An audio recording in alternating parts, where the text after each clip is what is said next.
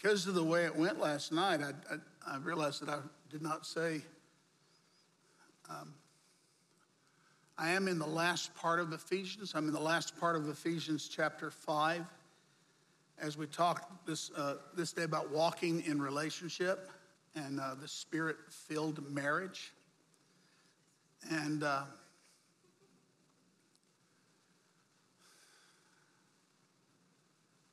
we'll touch the, we'll touch the essence of marriage today, but you can count on at least two messages on marriage, not just one. You can count on at least that. I would, I would hope that after 46 years and with my open Bible, I have a little more to say than I can say in, in, in one message that would be useful and helpful to you. Gail said she'd help me. Y'all want Gail to help me? She's been helping me a long time. She, she gets all the credit, and I get all the rest. Let's talk about wisdom and foolishness. This is where we this is where we back up to go forward. I'm always stuck in the mud. I keep rocking, going back and then going forward. And do not get drunk with wine, for that's debauchery, but be filled with the Spirit. How many of you like the fact that the introduction passages to the marriage section is do not get drunk with wine, but be filled with the Spirit?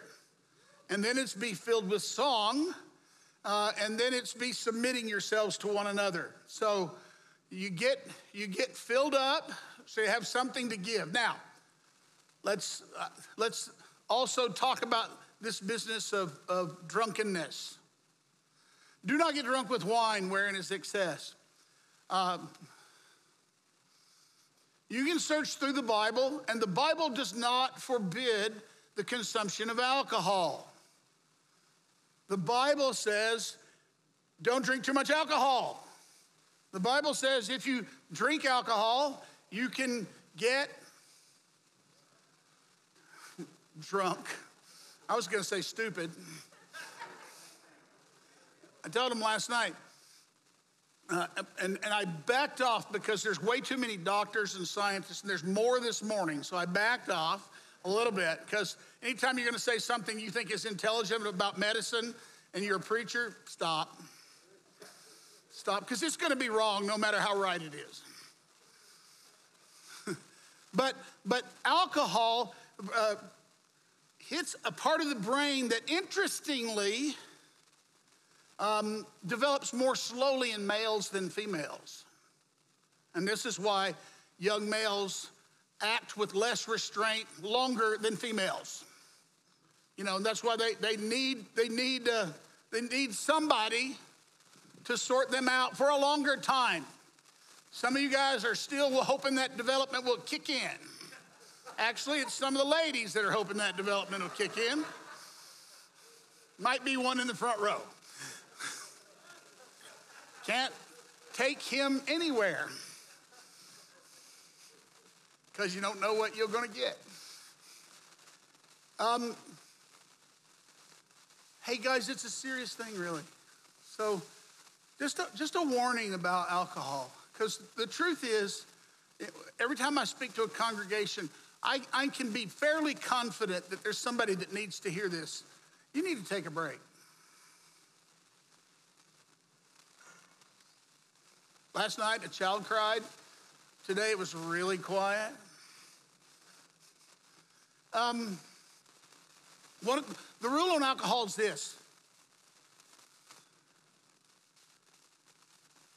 if you can't, like, if you drink every day, I'm sorry, you got a problem.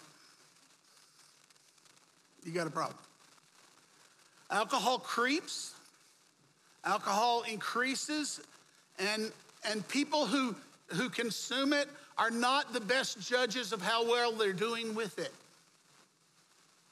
And so I would say, well, and this, and this leans right into that business of marriage, right into it.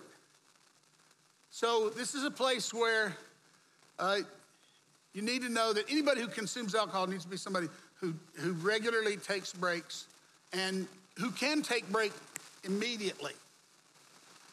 And your protest about taking a break is a sure sign you need to take a break.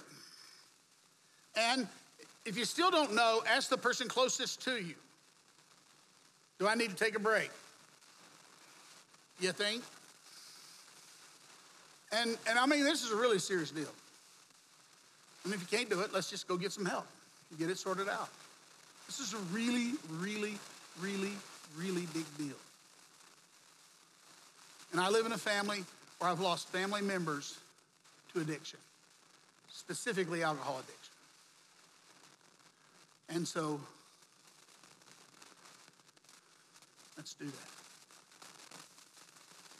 Do not get drunk with wine, that's debauchery, but be filled with the Spirit.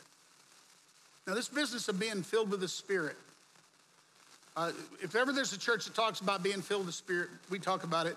I'm gonna, I'm gonna come at it a, a, little different way. But the first thing I'm gonna say is that I, thought about this a lot, I've considered it a lot. And I know in casual ways I've even used this scripture, but this scripture about being drunk with wine is not, uh, it's not, a, it's not a description of being drunk in the Spirit. Um, it, it may have a faint allusion to it, but that's not how it's being used in this text. How it's being used in this text is the Bible says if you get under the influence of alcohol, that's debauchery. But if you get under the influence of the Spirit, what will come out of you is a right way of addressing one another, a right way of speaking to yourself, and a right way of submitting to one another. All those things will come out of a spirit filled life a spirit filled life. Now, uh, so don't be under the influence of alcohol, but be under the influence of the Spirit. Now, let me go ahead and at least back up and say this.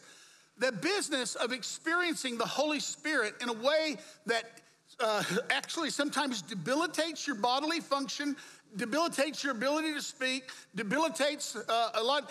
It is a it is a wonderful blessing from heaven. It's a real thing. And, and Christian history attests to it with mystics all the way to existence. I think that's, I think that's what happened to Saul actually when he went into the uh, house of the prophets. I think, uh, I think we see allusions to it. So, in other words, I'm not telling you that's not real, I'm telling you that's not what's being talked about here. And what the Bible wants is us to be under the influence of the Spirit. And Every one of you, every one of us, we, honestly, we want to encounter people that are under the influence of the Spirit because what will come out of them will manifest the life of God. And this is a wonderful prerequisite for marriage. I want you to have a spirit filled marriage.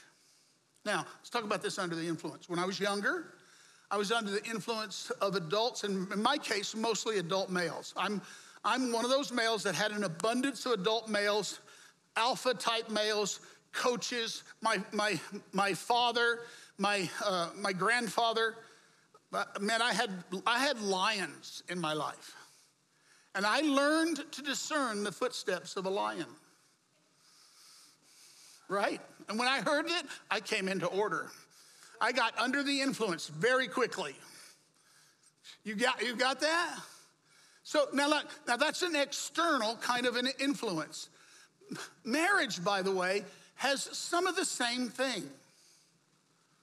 One of the things that happens to you in a marriage is that you so completely immerse your life in another person that, that, you, that you give yourself to them and their influence is on you endlessly. I never discovered this more fully than when Gail uh, in 2006 7 went to uh, Bethel for ministry school, and for the most part of nine months was away from me. And I was the worst version of myself during those nine months. Anybody surprised about that? I mean, and so when she came back, I was so, I was happy to see her, but I had but I had so made a mess of myself that I was badly depressed. And I've discovered that I am the best version of me when I'm under the influence and presence of this wonderful lady that God has given into my life. And that's what marriage is supposed to do. And by the way, I think the same is true. I think I do this in, in her life. Nothing, nothing has more gratifyingly affected me than when our 40th anniversary, Gail expressed the things that God had allowed my life to do to her life. And it was beautiful to hear. So, so marriage is saying, I'm under the influence of this person in an exclusive way that no other person can engage.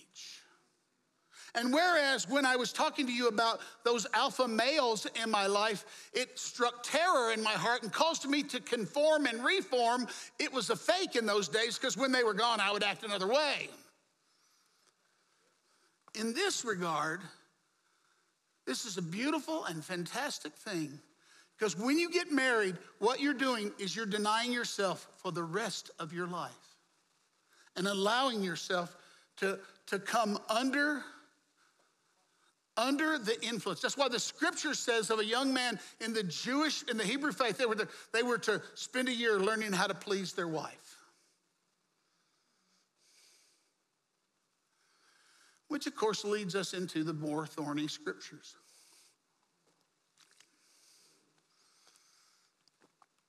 Okay. Bad theology causes bad marriage. You think wrong thoughts, you're going to get wrong outcomes. There's probably been no scripture that was more misused than this text that I'm about to enter into with you. Uh, but it's misused both by um, uh, rigid fundamentalist uh, uh, Bible preaching uh, young people, and it's misused by the critics of Christianity. Neither one understand the text. And when you read your Bible, there's a flat wooden way of reading, reading your Bible that will cause you to do harm rather than cause you to do good. So let's read it and we'll dig into it. Verse 21 repeated, submitting to one another out of the reverence for Christ.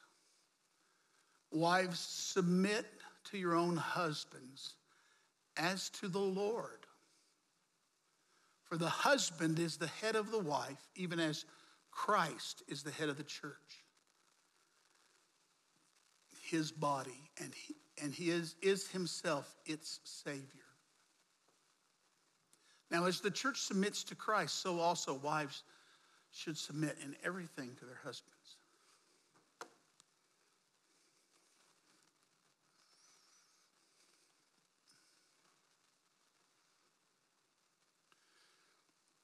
We're in a time in our culture, we're, in a, we're, we're literally in a cultural revolution. Culture war is over. It's, it's a revolution now. It's a, it's a flat out. And what we're having is we're having the overthrow of the way we once saw life. We're having, it's called deconstruction, and we're having uh, the, the reconstruction of a new way of seeing life. I've been talking to you about it a long time. I'm keep talking about it because it's because it's here. And what's going to happen and I, I predicted this uh, when, when the Supreme Court ruled on marriage. Um, I, I, I, said, This is what's about to happen. It wasn't hard to see, um, which is to say that, that more and more Christians were going to uh, create separatist movements.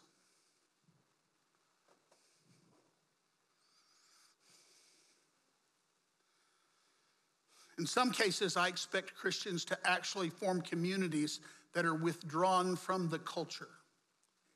Now, that's been done many times and, and, and never long term successfully because Christ did not create the church to, to go out of the world, but He created the church to be immersed in the world. And I told you about it last week. We talked about the sexual ethics and how that one little drop of, of clean water through the, through the Christian gospel created a sexual revolution in late antiquity that caused Christian morality to become the morality of the Christian West.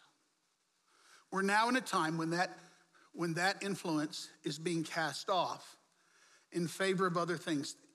We haven't seen anything like this, uh, quite like this, since probably the French Revolution. This is deeper and, and more extensive, and it may not be more violent, though it could become violent, but it is, but it is far more pervasive.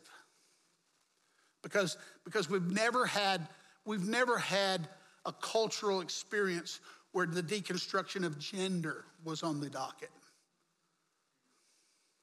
So understand, when I'm in Holy Scripture, I'm talking in Christian categories.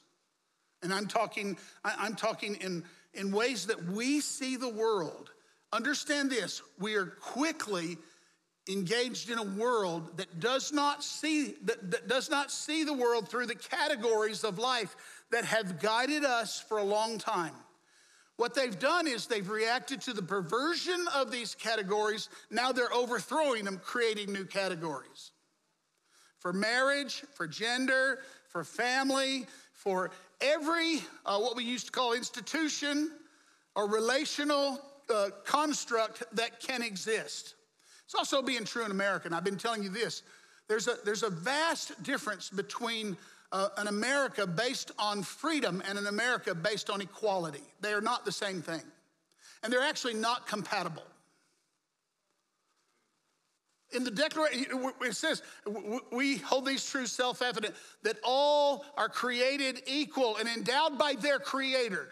The, the business of being created equal is a, is a, it's not something that government can give you. It's something that government cannot take from you. the dignity of being created equal. Now, when government tries to enforce that, what government tr- then tries to do is enforce equality. When government enforces equality, it takes away freedom, it doesn't give it. And I'm telling you, this is what's happening. This is the construct that's happening in our culture. And I'm saying that there are, there are beautiful ways of uh, giving what, what the culture is yearning for that do not involve uh, the government becoming the Lord God of every act of the human race. I've always distrusted government, and I consider it to be a necessary evil. I've always been a Hebrew that wants to be led by God, not, not by a human government. Always. And the more places that government encroaches, the more places it enforces its lordship. Now, separatism in our case is going to mean simply that we live counterculturally. I'm going to continue to define uh, sexual ethics in a, in a Judeo Christian way. And I'm going to continue to speak about marriage in a Judeo Christian way. And I'm going to do it today because, frankly, if we'd gotten it better, we might not be having such a bad result in the culture. Wives, submit to your own husbands as to the Lord. I, I jokingly say this, but I want to be really serious. Uh, really, I want you to get this. This is not addressed to husbands. This is not a word addressed to husbands to give you the power over your wives. And one of the protests one of the protests that's going on in culture, one of the reasons for the protest is that these kinds of words have been misused to bring damage and harm. And so the culture is rising up and saying, no, this is not okay. This is not a man exerting his lordship over a woman. That's not what this text is. And anybody who says that has misread it and misused it. This is the Lord speaking an inspired word to women about how to live in relationship to their husbands. You want to get the best result for your from, from that guy?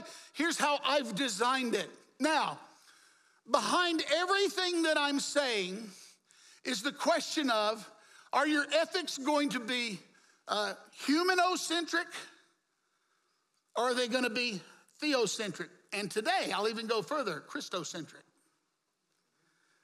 Is man the center of your revelation or is God? The reason we trust Scripture is because we believe it was the inspired revelation. It was the transcendent God speaking to created man. It was the uncreated God speaking to his creatures and saying, This is how I have designed you. And, I'm, and releasing us into the fullness of the goodness of what he has created us to have and to experience. What we have done is we've seen this misused, and then now what's happening is we're going to uh, an ethos that's, ra- that's rooted in the revelation of human pain rather than the revelation of divine encounter. When, when we do this, when we allow human pain to become the revelational point, we will end up with exactly what we have in America. And um, I'm, I'm going to say this as clearly as I can and succinctly because I don't want to bog down here. Uh, I told you last week the, the LGBTQ plus acrostic is written to be a community. It's not a community. And the interests of each of those represented in that brand new hierarchy come at odds with one another. They don't meet. Transsexualism, for instance, is the end of feminism. Now, I'll leave you for, to think about these things, but, but I'm telling you, so when you, when you start with human pain, people are hurting, people are confused, they don't know who they are, their desires are, are, are in this direction. And we go, oh, okay, this is the sovereign revelation, and this is how we must build our culture, because after all, Humanity is sovereign, and human needs are sovereign, and human identification is sovereign. But you and I will be a counterculture because we say, no, divine revelation has told us how to be. So we don't get it wrong, we have to get it clear. So, husbands, do not submit your wives to yourself. It's a perversion. Also, the revelation of how this works is not found in, again, in a humanocentric way where a man uh, encounters a woman and she's difficult. And so he says, Isn't she supposed to submit to me? I have a scripture verse that says that. No, you look into the heavens. This thing comes from the heavens. If heaven's to be manifested on earth, where do we get it? Husbands, uh, wives, submit yourselves to your husbands as to the Lord. Now, that means, hmm, what do we get from the Lord? Divine submission is found in the Trinity. You cannot have a Trinitarian revelation of Father and Son without having submission in it. The submission in the divine Trinity in no way implies inferiority. In fact, it implies a kind of equality that we've never even imagined, a kind of unity, a kind of oneness that we only lean into and hope for. And so the, the Father was one with the Son. And the Son submitted to the Father, and the Father loved the Son and gave all things into his hands. There's your revelation of divine submission. And it ends in the highest revelation that can be given of God, our man, in the Holy Cross where he gave himself up. Wives, submit yourselves to your husbands. And then it says, For the husband is the head of the wife, even as Christ is the head of the church. Now, notice, it doesn't say, it doesn't say the husband is the head of the wife, even as the father is the head of the son.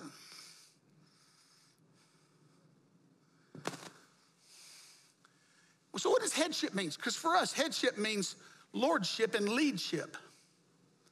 It, and it means, uh, you know, and then there's the people make stupid jokes. Never mind, I'm not going in. Um, it means source. If you go to the headwaters of a river, you're going to the source of a river. The husband is the head of the wife. What does that mean?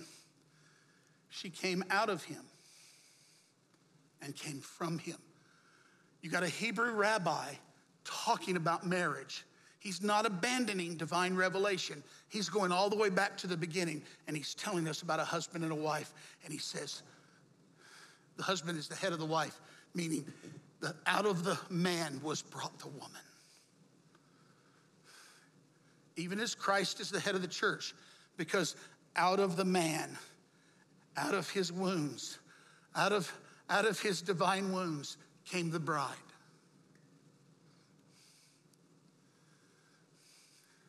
even as Christ is the head of the church, his body, and is himself its Savior. Men,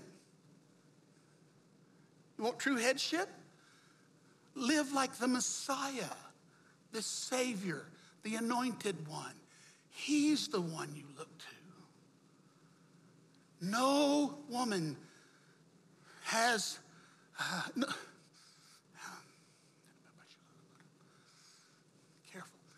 Women can su- submit themselves in that kind of economy. All right. Now, as the church submits to Christ, so wives should submit to their husband in everything. Now, so what's going on here? The heart of a woman is literally designed to crave not lead. A woman craves something else. But the heart of a man craves lead. I'm going to talk about men next week and what we've done to men in this culture.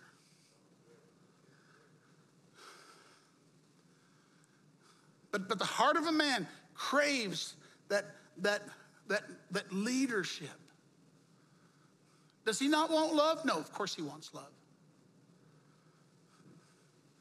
Does a woman not have some lead? Of course she does. But this is talking about marriage in terms of the, the divine Trinity relationship, the highest communion. You made me for communion, we sang this morning. I can, I can give my all to you. You made me for communion. And so we come to the time of communion. Right here in the middle of the message, I want you to I want you to receive the communion. If you don't have the elements of the communion, uh, Steve is standing. Raise your hand and he'll bring them to you if, if you're here and you don't have them.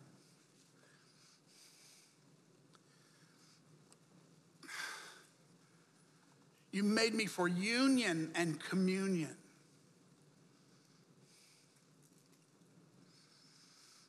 Was fun last night because I had newlyweds in the house.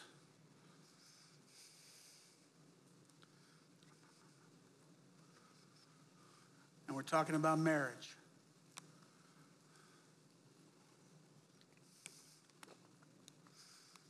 Men, you have no permission to call upon this text except in your prayers to heaven.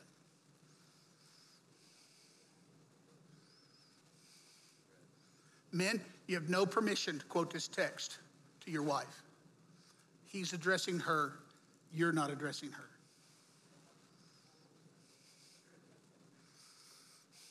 I'm helping you, I'm saving your life. There should be a warning, there's a warning on this thing. Don't try this at home.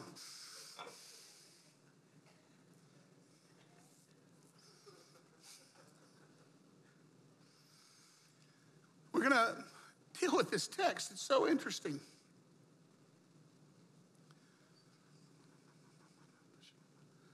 This text, the whole of the text of Ephesians talks about the people of God as the body of Christ.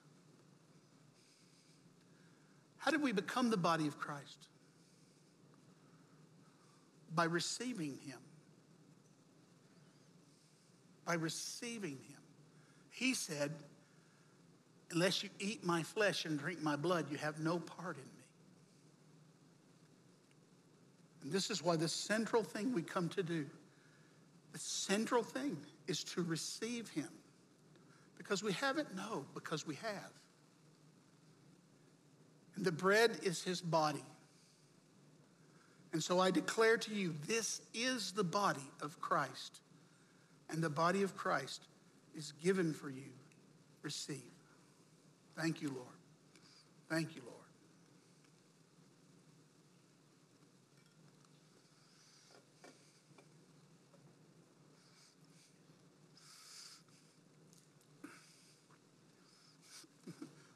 I have to tell you, it's a very strange thing, but when I turn to get to take the cup, I get the flashbacks of my, my training in the Lutheran church as an altar boy.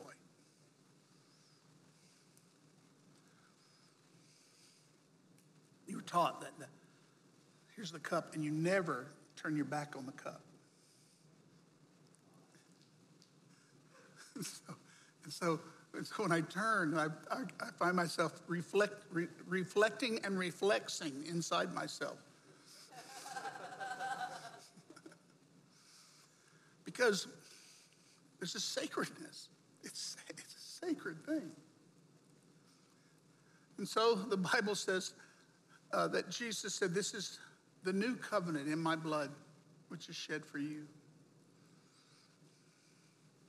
You were not redeemed with corruptible things like silver and gold,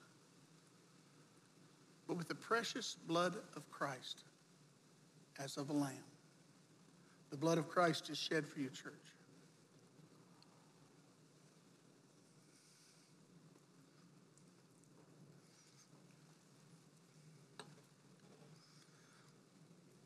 And then the in most traditions, the priest makes this declaration. Not because it wasn't true before, but because we manifested the truth of it in the act. What you have just done is you have declared the gospel. What is the gospel? The gospel is that in Jesus Christ, our sins are forgiven, and that He has given Himself for us and to us and Christ is ours, and we are forgiven. Amen? All right. That's not the end of the sermon. Close, closer than you think. So, when you think of this business of submission, the divine trinity of God comes into your head. And, and you are entering into the fellowship of the heavens, of the, of the uncreated life of God. And so that song spoke of willing submission. Here I am, all of me, I surrender. That's what this text is. That's what this text is. Let me tell you what it's not. Ladies, this text is not a call for you to be abused. This text is not a call uh, for you um, to be inferior. This, this text is not a call for you. In other words, you don't lose the ability to say no by having said yes. Trust me, I married that. And it's a sanctifying reality. And it happens in the dance as we are being changed. We're being changed. We're being changed in this business. And by the time you've lived a long life in a long marriage, you can't fathom another breath without this person. And you can't imagine that it must not extend into the ages. But we're not told such. Because we are destined for a unity.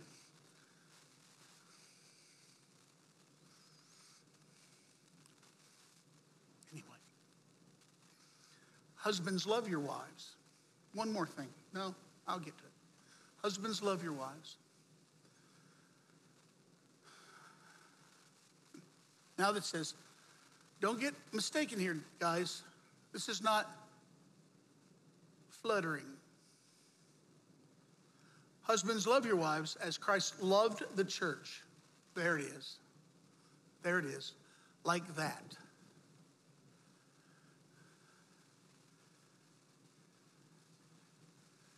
Even as the, women, the womanly submission is Christocentric, the husband's love is Christocentric. I love this passage more than I can even tell because meditating on this passage in 1974 before we got married, the Lord confirmed my calling, gave me my assignment for the rest of my life. Last night I anteed up again. I said, Yes, this is what I was made for. Love your wives as Christ loved the church and gave himself up for her. So, this is what you're doing. Wait a minute, I don't get to have a life? No.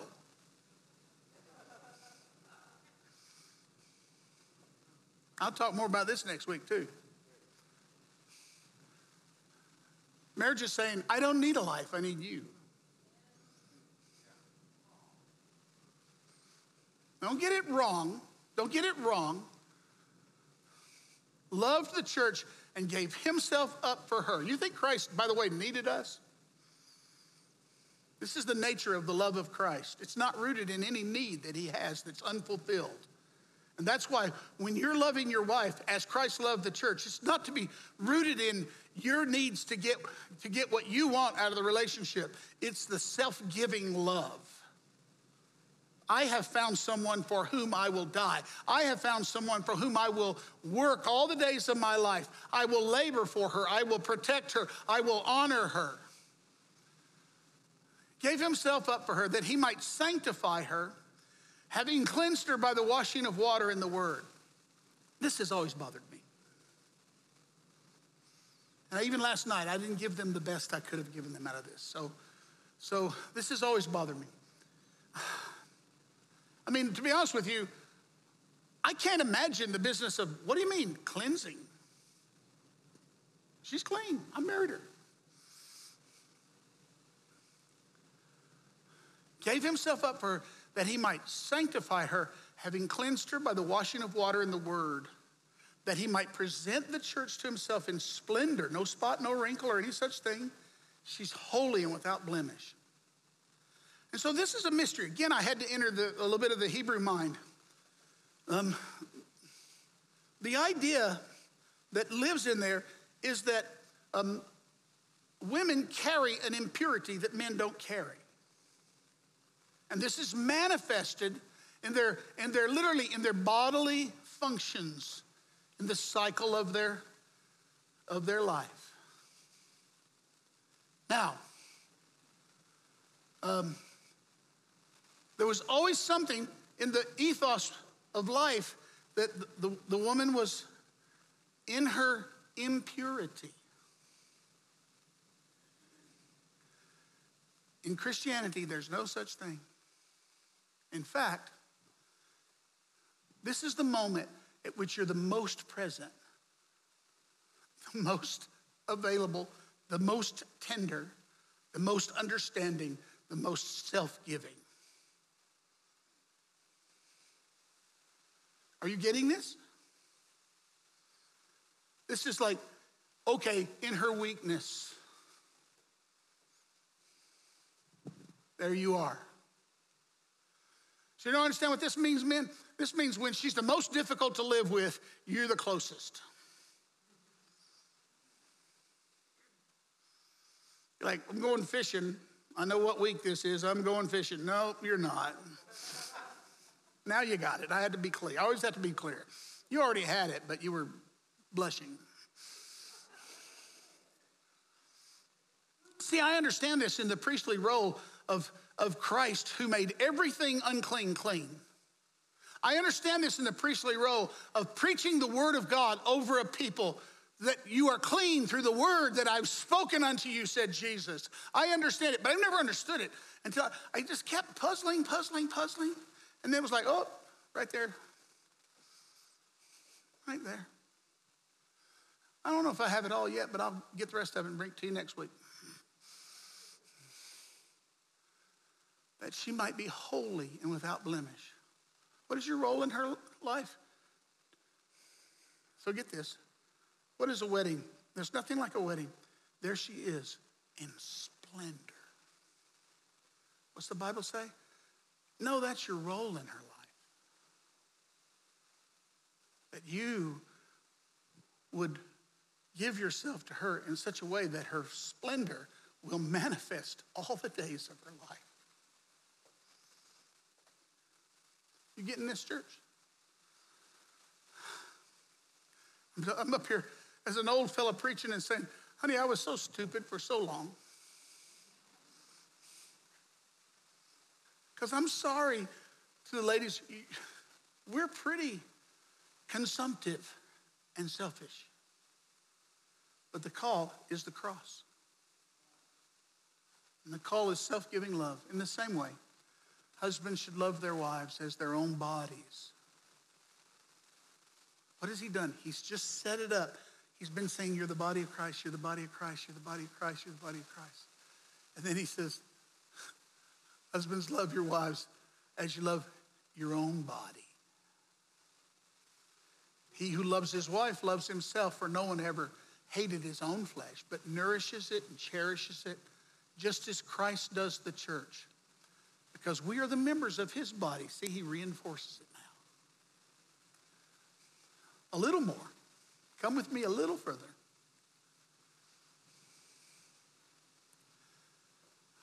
This is a moment to just touch this one last thing. Whenever you want to destroy a thing, you caricature it. And the way Christian marriage has been caricatured is that, is that males have treated women like property. That is a lie from the pit of hell. Nowhere in the Bible is that in any way under, undergirded. Nowhere in Christian history has the church undergirded that lie.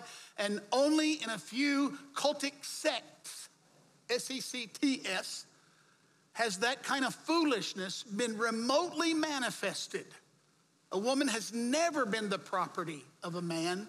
And to destroy Christianity because you say, well, she's treated like property. No. Has there been some inequity? Of course there has. And one of the beautiful things is we're seeing that worked out. By the way, the gospel works it out, as I will talk to you about when we come to the issue of slavery in a couple of weeks.